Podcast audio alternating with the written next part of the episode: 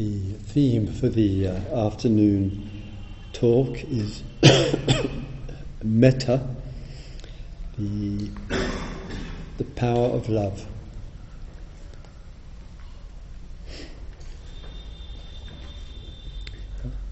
With this uh, talk with you this afternoon,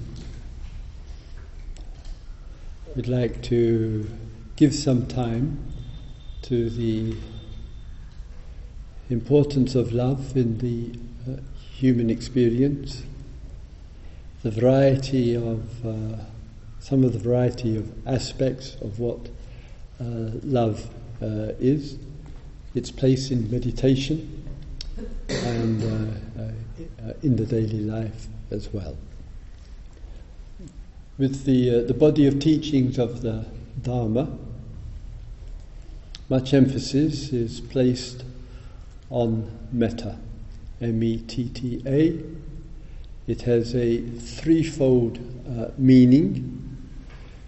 It means love, it means friendship, and it means loving, loving kindness. Quite often in the tradition, it is mostly used uh, as loving kindness. But uh, the Buddha's teachings reflect and mirror that uh, threefold uh, approach. There is a quiet but important power to the human experience of, uh, of love. It at times, but not always, it is a manifestation and an emergence from the heart.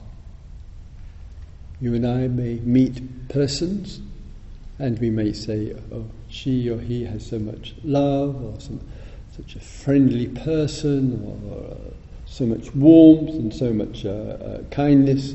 And we find ourselves in the company of such people, quite often uh, responding in a, in a way of appreciation and uh, gratitude of the significance of friendship, love, and uh, kindness. We notice as well that in its communication, in this case, from ourselves uh, to the other, or vice versa, the presence of that in action, in the voice, in the uh, way of being, in the communications, uh, writing, and so forth, provides us with the opportunity to hear and be heard more easily when you and I can sense, feel, and know that there is love in the air, so to speak. It's in that voice, it's in that activity, it's in that message uh, to us. And the receiving uh, of that gives human beings an accessibility to each other in which the bridge is the kindness, the bridge is the friendship, the, communication.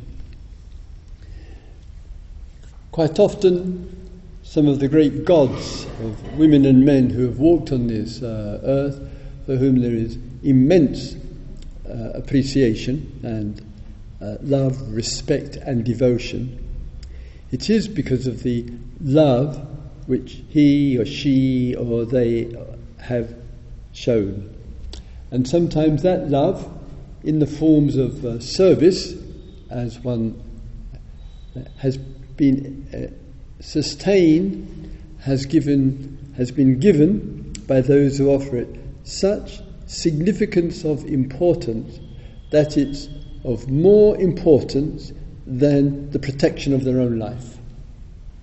That their love for human beings, for humanity, for, uh, uh, for life. There is the capacity of some people on this earth, past and present, to say, truly dedicated to this.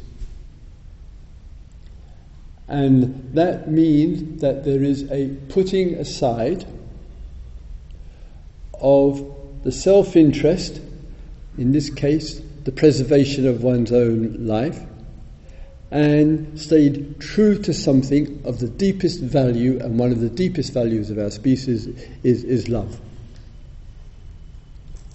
And sometimes, perhaps you and I, we have had the opportunity to meet uh, with such people or hear their uh, voices and uh, what's come across for them from them sometimes has given us a little bit of extra confidence, a little bit of extra in, inspiration, and say, "Whoa! If this human being can live like this, maybe there's some chance or some possibility for my, myself as well."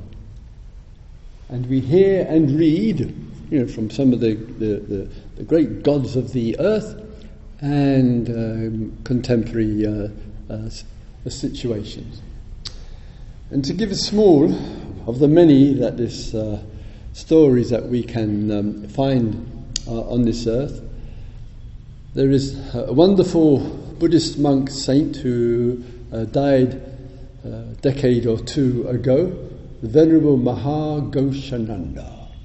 And he and I, living in the same monastery, living a very, very solitary, he lived a very solitary life because he stayed pretty well in his small room and rarely stepped out of it, while the rest of us did our practice outdoors in the, in the ground. So he was a, a solitary, isolated monk within his uh, room, and um, he told me uh, uh, once that um, during this uh, the Holocaust of the mid 1970s, in which a third of the population of the people of Kampuchea, formerly Cambodia, uh, were murdered and slaughtered uh, there by the Khmer Rouge, and hundreds of thousands fled.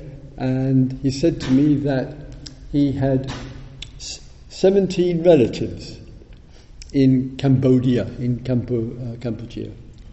And he said all of them were murdered because they were members of the uh, influential judges, lawyers, diplomats. His brother was a diplomat, first secretary in the Bangkok embassy. He flew back there, he was arrested, tortured, and killed as he got off the plane.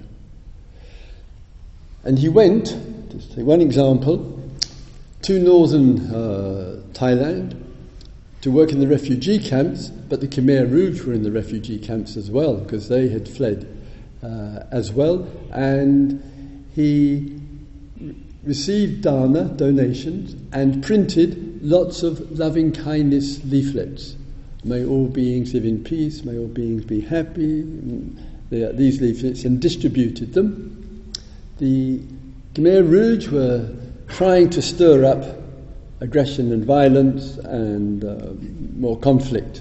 And he kept giving these leaflets out there, and there were so many threats to him that his uh, friends, and monks, and people said to him, You should leave, you have to leave the camps, you, you, they're going to kill you uh, with these threats. And they bought him a ticket to Paris uh, where some peace negotiations were going on. So he went down to Bangkok. He had the airline ticket in his uh, hand. He went to the uh, travel agent. He cashed in the airline ticket. He printed another million leaflets, got back in a truck, went up to the refugee camps, and gave out all of these leaflets there. And then he started the yatras in after the Civil War uh, uh, were over, these walks and pilgrimage, pilgrimages there. And I said, oh, please, please, Mahagosha, let me come. I want to be on the yatra uh, uh, with you and give support to the Cambodian people. He said, no, no, we're not allowing any internationals. It's too dangerous. we I said, come on, we're friends. No, no, you can't come. Okay, okay. Uh, there. In, um, they were staying in monasteries in the hall one night, the uh, Khmer Rouge threw into the hall two anti personnel mines, and both hit the, the, the, the, the ground there, uh, landmines. anti-personnel mines, and incredibly, they didn't blow up. But another time, when they're walking, two of the uh, walkers were just shot dead uh, while they were walking. And one sometimes hears the, you know, these accounts of these stories of this quiet dignity and uh, uh, fearlessness which comes out of, um, out of human beings. And very quickly at the end of the story, one of the really, really, really touched me. We, he and I were standing in Washington, D.C., on the steps of the Senate. It was September 1997. Princess Diana had just died in this uh, terrible car crash in uh, Paris, and she had become an international voice to stop the production of landmines, anti personnel uh, mines. So Maha Ghosananda, maybe a week after her uh, death, perhaps 10 days, was standing there in the Senate giving support to the UN and its quiet determination to end the landmine production. And only four countries would not sign the agreement. One was Italy, one was the US, one was China, and one was Russia. And that was the, what the campaign. And the press and the media were there. He and I were uh, uh, standing together, and they had, you know, as you've probably seen, all the microphones there, and they said, "Well, say something, say something." And he looked in his beautiful, angelic, southeastern manner uh, there, and he said, "The anti-personnel mines, which we find in the ground, started in our mind. That's where they began." and that's where they went to. We have to uproot the anti personnel minds inside of us and in the ground to stop them. And then he said, rather un-Buddhistically, he bowed, he said, Amen. and then immediately the press were, more, more, more. He said, it is, it is enough. And they went quiet and quietly walked away. You know, sometimes it's not only the love and the dedication and the fearlessness and the, and the uh, commitment. Sometimes it's the short statement. And it, it rings with such a, a deep truth that there out there is in here, in here is out there, etc. So in the ex-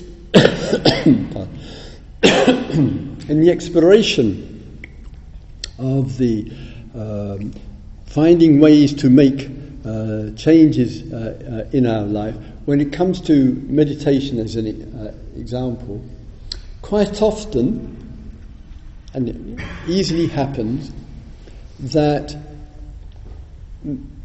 metta, the friendship and the kindness, there is kind of reserved or conserved as a kind of particular practice.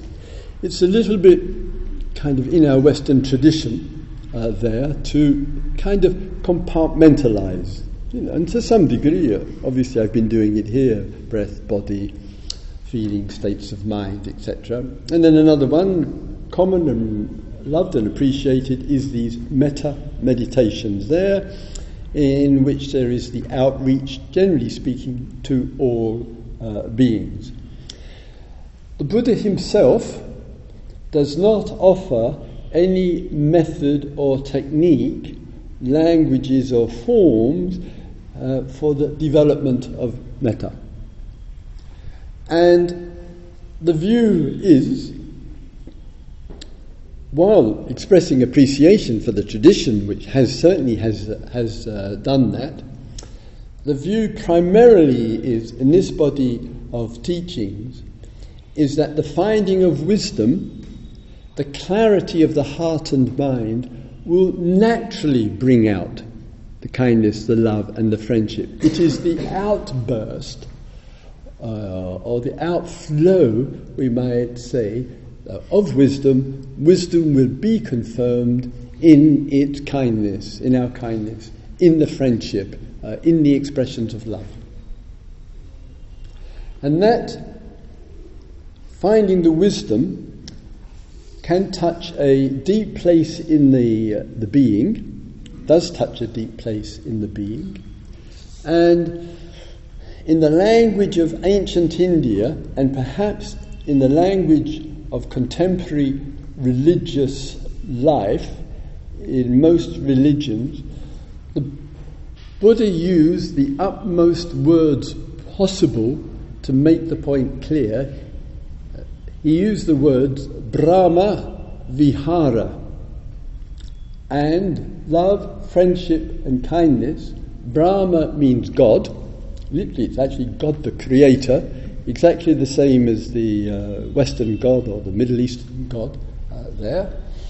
And Vihara, Brahma Vihara, this in language uh, is Vihara is a place of abiding. In this case, Vihara is a religious place of abiding uh, there. It is an abode.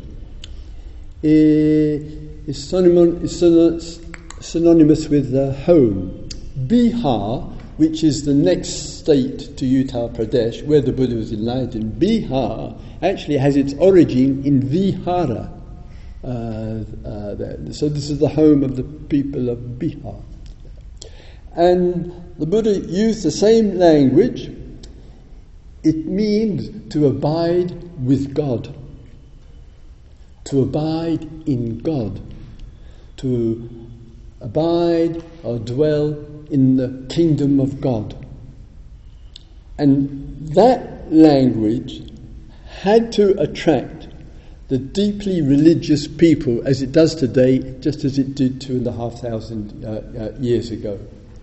So the teachings are not an anti God. It's not, the Buddha's not an atheist, but he's not a theist either. And he's certainly, he's absolutely, he's not an agnostic. So there isn't the tendency to identify with a, a view. Uh, this. It, my view, it is the skillful use of the language.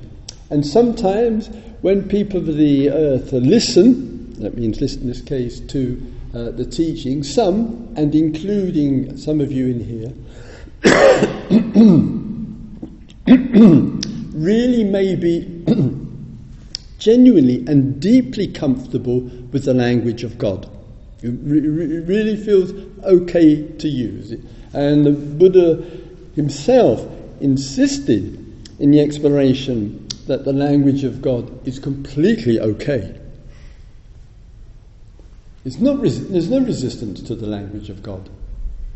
And we find it in the Brahma Viharas, to deeply abide with God is with love and it's with compassion and it's deep appreciative joy, equanimity, that capacity to be deeply steady like the earth in the face of what happened, and much, much uh, more. And, it, and it's found as well in the kind of ground of being, Brahma bhuta uh, uh, would be another there. It's found in the language of brahmacharya. He uses that word. To live life with a heartfulness and a carefulness, the conduct of God.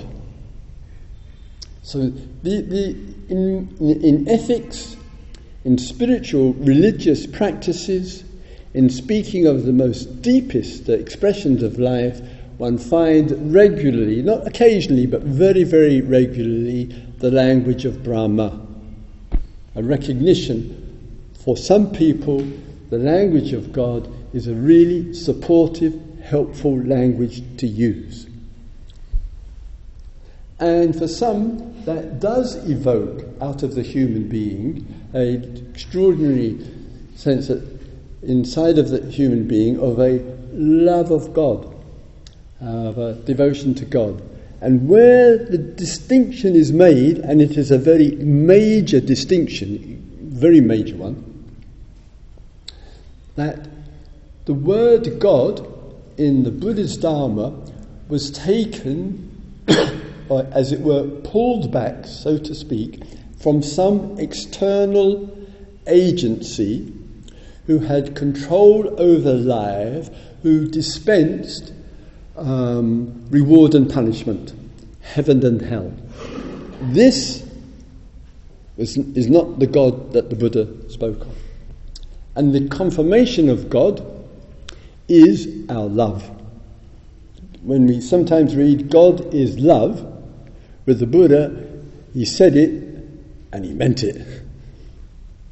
And that which is not of love, the identification with religious beliefs, the, the, the, the, the violence, the, some of the theologies of all the religions, including Buddhism, uh, the patriarchy, the sex, uh, sexism, the discrimination there, the misogyny, and much, much else. None of that is related to God. It is related to human belief systems which discriminate against, and in the religion sometimes, the, uh, uh, the gay and lesbian community and the bisexual community and other, other faiths and secularism. That is, in the Buddhist teachings, it's got nothing, nothing whatsoever to do with God. In the name, God, but no connection. The confirmation of God in these teachings is your love. It is your love. And sadly, it's just uh, so often forgotten. So often forgotten.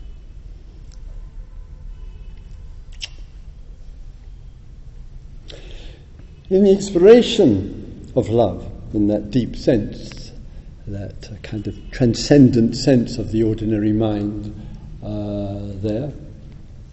It also, and equally, equally can be in the very small acts uh, uh, in which we uh, uh, engage.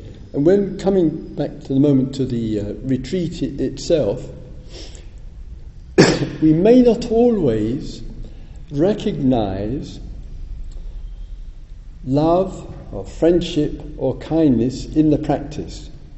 And kind of to be fair to ourselves here and, and to others, it can be that we think of love in the general way, but we might ask ourselves the question what shows the love in the sitting? What is the manifestation of the kindness in a very slow walking? What is the affirmation of love in the noble silence? In the biting on some food? In the, in the thought which arises? So, since love is so essential to the human existence, since so much of our poetry, cinema, plays, theatre, novels, music, dance, the arts in general, what would be a one word which actually links and combines much of that in the world of arts and culture?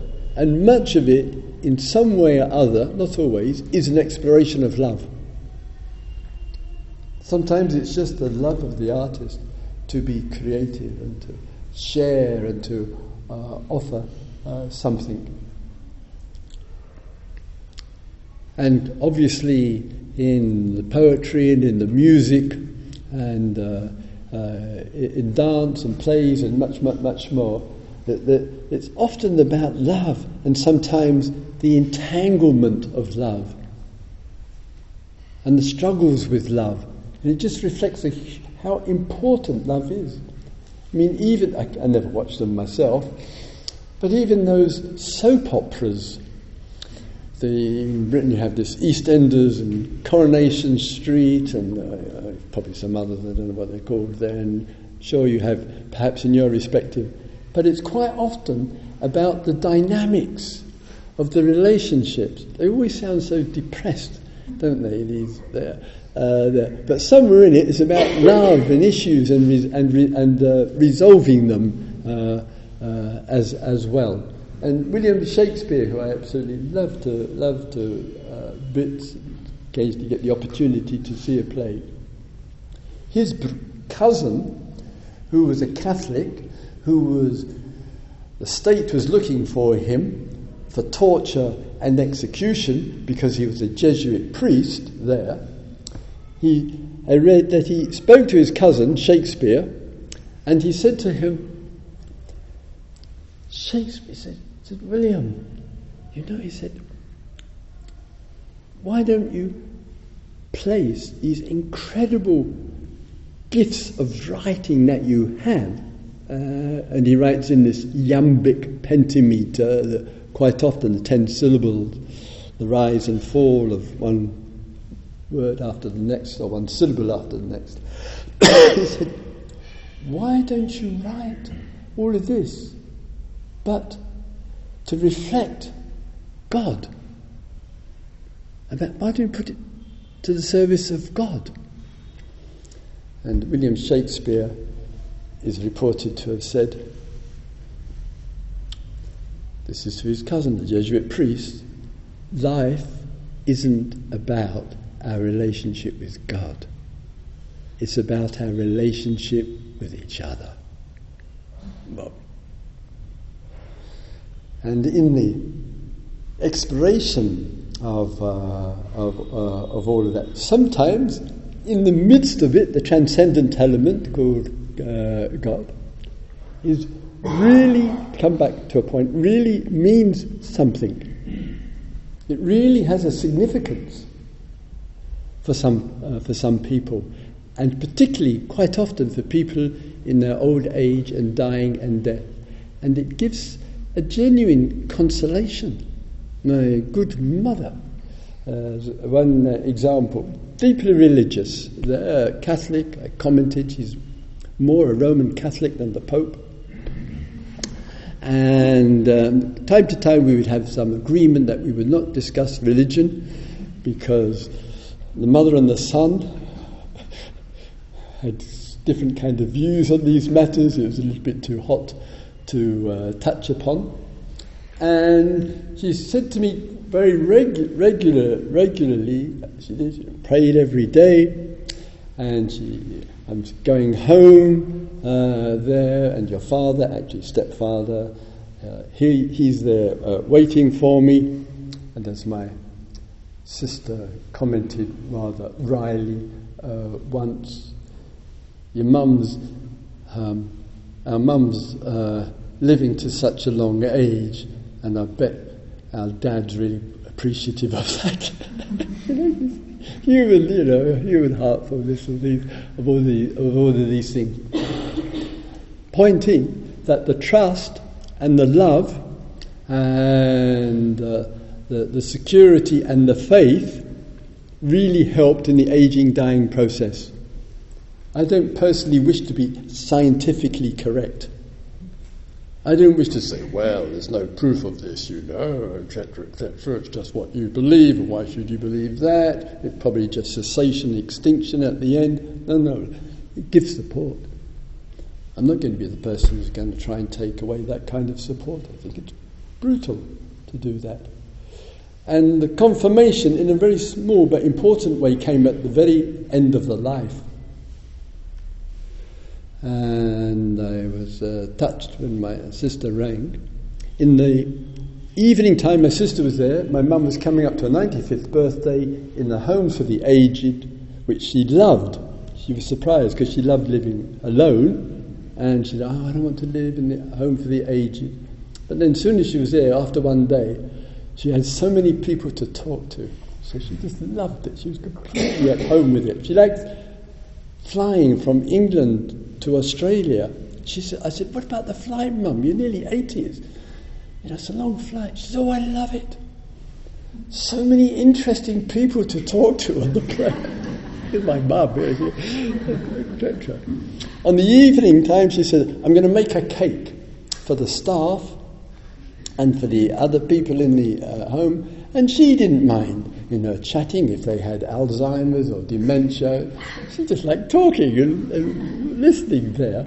And then in the morning, so, and she wanted to go to the film, she loved cinema, she wanted to go to the cinema the next week with my sister. In the morning time, she woke up, 8 o'clock, and the young uh, attendant uh, there, who actually told me the, the story, came into my mum and, my, and would bring, because she loved my mum, so she would bring her a cup of tea in bed. It was kind of special. Every morning, a cup of tea in bed. And my mum woke up and said, Oh, hello, Peggy. Would you like a cup of tea?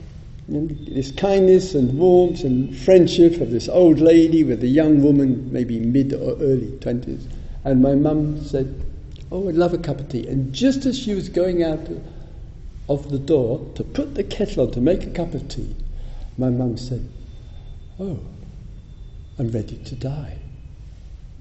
And the good young lady said, Oh, come on, Peggy, come on, stop. I'm ready to go. She went out, put the kettle on, came back five minutes later, and mum had gone. Just gone. Like that. And that um, uh, trust and her, her faith and, uh, and communications with uh, people, her kindnesses and the kindnesses that came back to, uh, back uh, uh, to her really made what we might call a transition in life, whatever we want to describe it, just kind of quietly moving out of life there.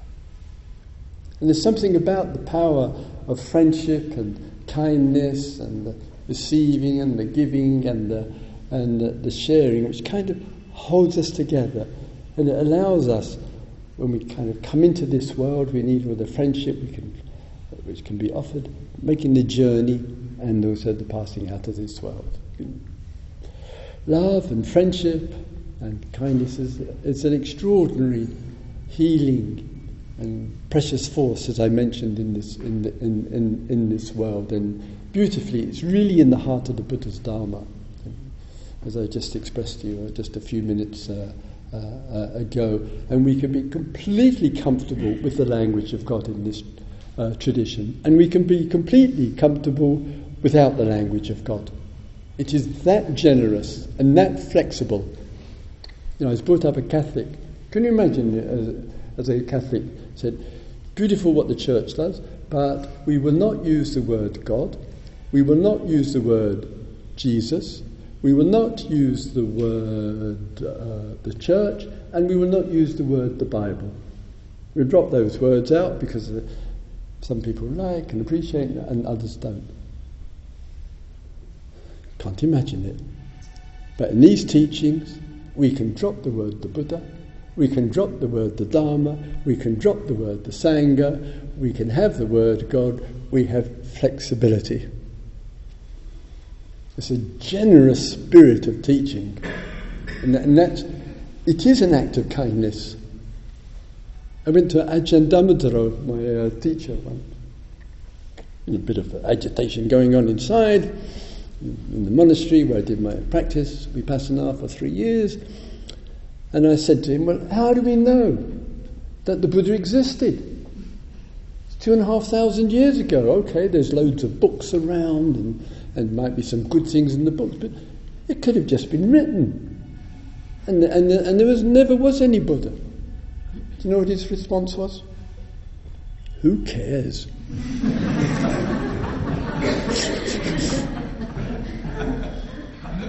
If the practice is working for you, that's what matters. It's a lovely attitude. Oh, yeah, I can practice with this guy, he doesn't care. I have a slight tendency in that direction myself.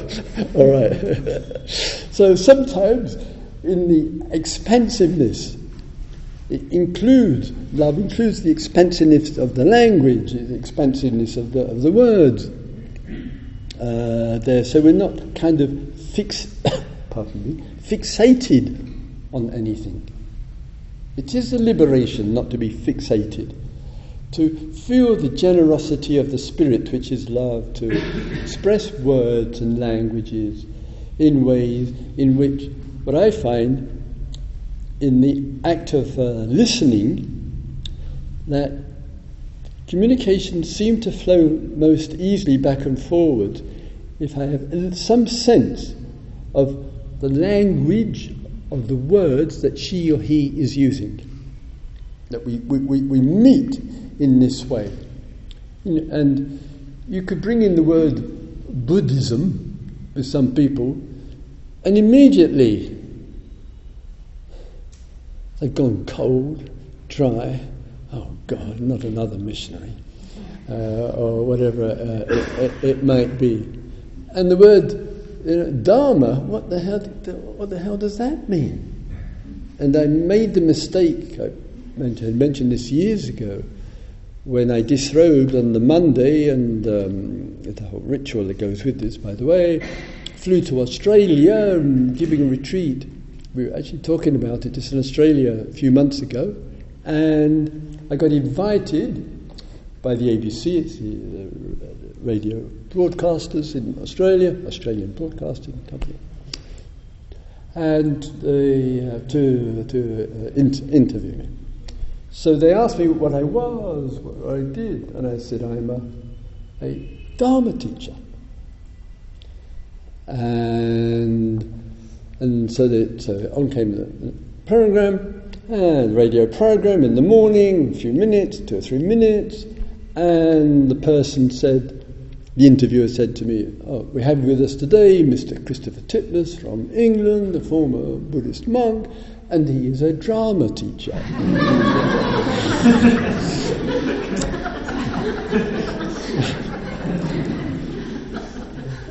Who am I to argue?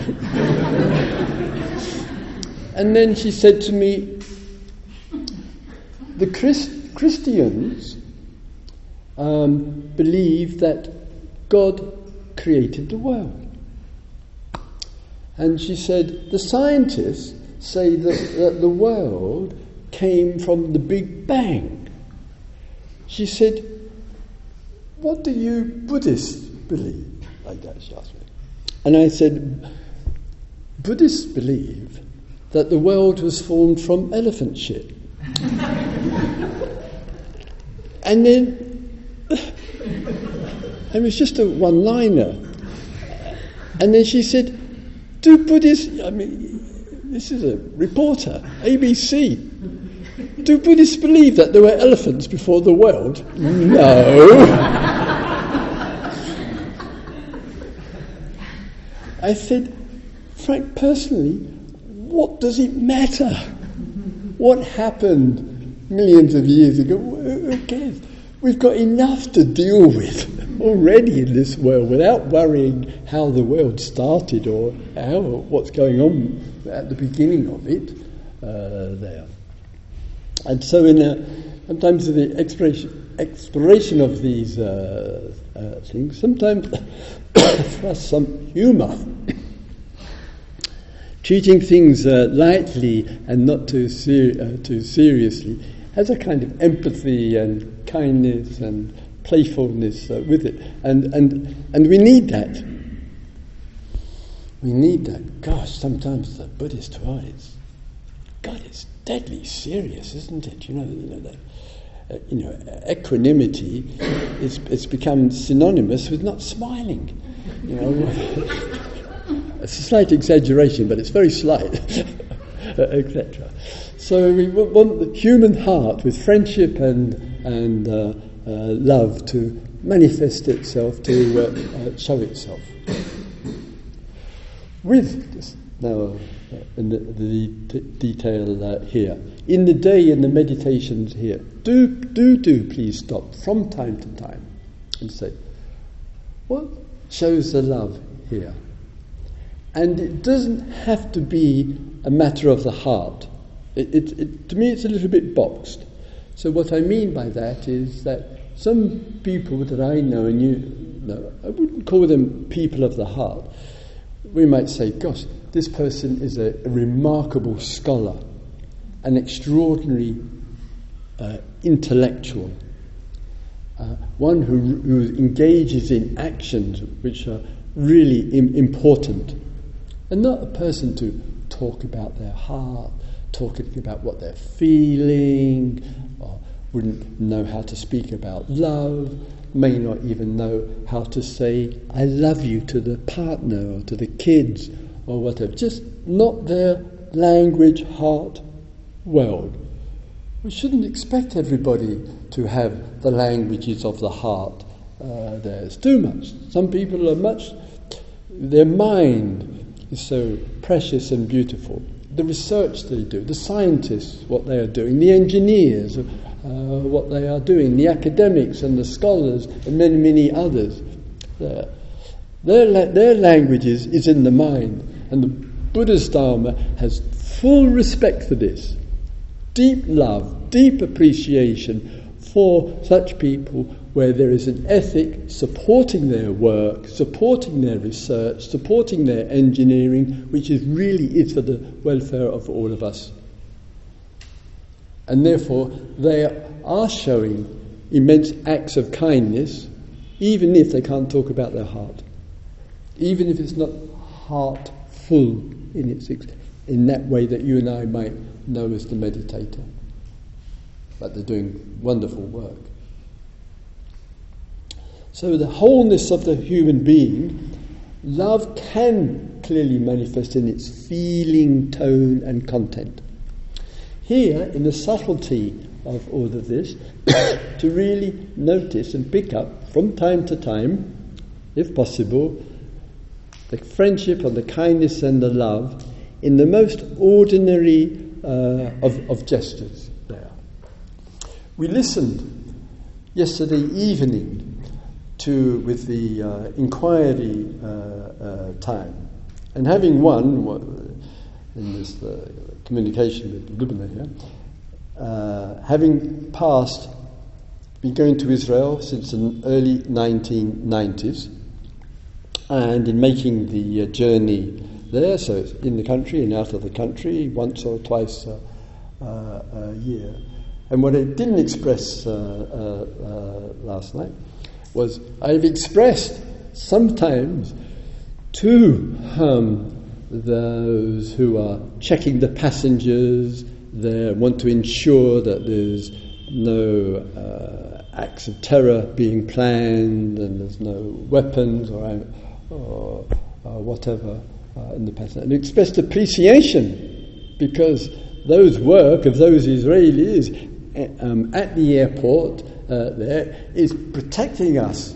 It's saving the plane from being blown up. I think that is genuinely important. But I still say there that though there may be a search taking place of the person, passenger, and I've been through it myself, I know what, I know what the search is like. Though there may be that taking place, I still say that the human being can engage in, in that uh, there with friendship, with love, with very deep respect, and speak about that first to help the person who is being searched to understand uh, the motives behind it. It doesn't have to be invasive, it doesn't have to be aggressive, but it does need metta it does not mean oppression and control and feeling invaded uh, there. And so, in these delicate matters and many, many uh, uh, others, we, and it needs to be, of course, free from discrimination. That's another factor uh, as well. And it needs us, sometimes you and I, have to and do ask difficult questions uh, there. At times, we need to be clear, firm, decisive, and straightforward. It can sound like to the listener that is what they call what's that psychological term passive aggressive, you know, something like that. It can be um, rather rude um, uh, and evasive uh, to the person. But we want to be able to be firm and clear, questioning and in, uh, inquiry at times, but pardon me, really check in where is the love? Which is one of the great songs of the last couple of decades. Played it on retreat. Where is the love? Check out the lyrics. Five star Bedouins, etc. and as, And so we check in with ourselves. And sometimes, and people will say to me, and probably to you as well, oh, you sound really angry. Oh, you, you sound really uh, irritated. You're really upset there. And that feedback may come to us. And it, it's part of our work and our expression. It could be true. That could be the reality of it. So let me learn from that. Let me see if I'm going to use those same themes or words again. What is the tone of voice? What is the feeling message? What is the clarity that needs to come on? Because the, there is only one reason to speak, only one to be heard, to be listened to to be understood. And sometimes, including myself, sometimes we kind of miss there. Sometimes we hear things which concern or upset us, and we need to have the quiet confidence as an act of kindness to the other to speak about that. What you said, that really hurt, it upset me, I was confused about it, what did you mean by that? and just checking out. And that gives us the privilege of speaking an opportunity just to reflect. Hmm, was there kindness there? Was there friendship there? Was there clarity there? Was it a wise communication? So when we look at our meditations, when we look at our reflections, when we look at our actions, when we look at our creativity, when we explore our ethics, every single one of them, in some way or other, can communicate what's important and it can have some love in it. Not, to repeat, not necessarily as a feeling, but has some love in it, and in that we contribute to love on this earth. And to live is to love.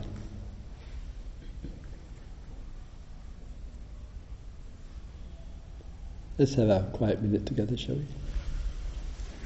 Mm-hmm.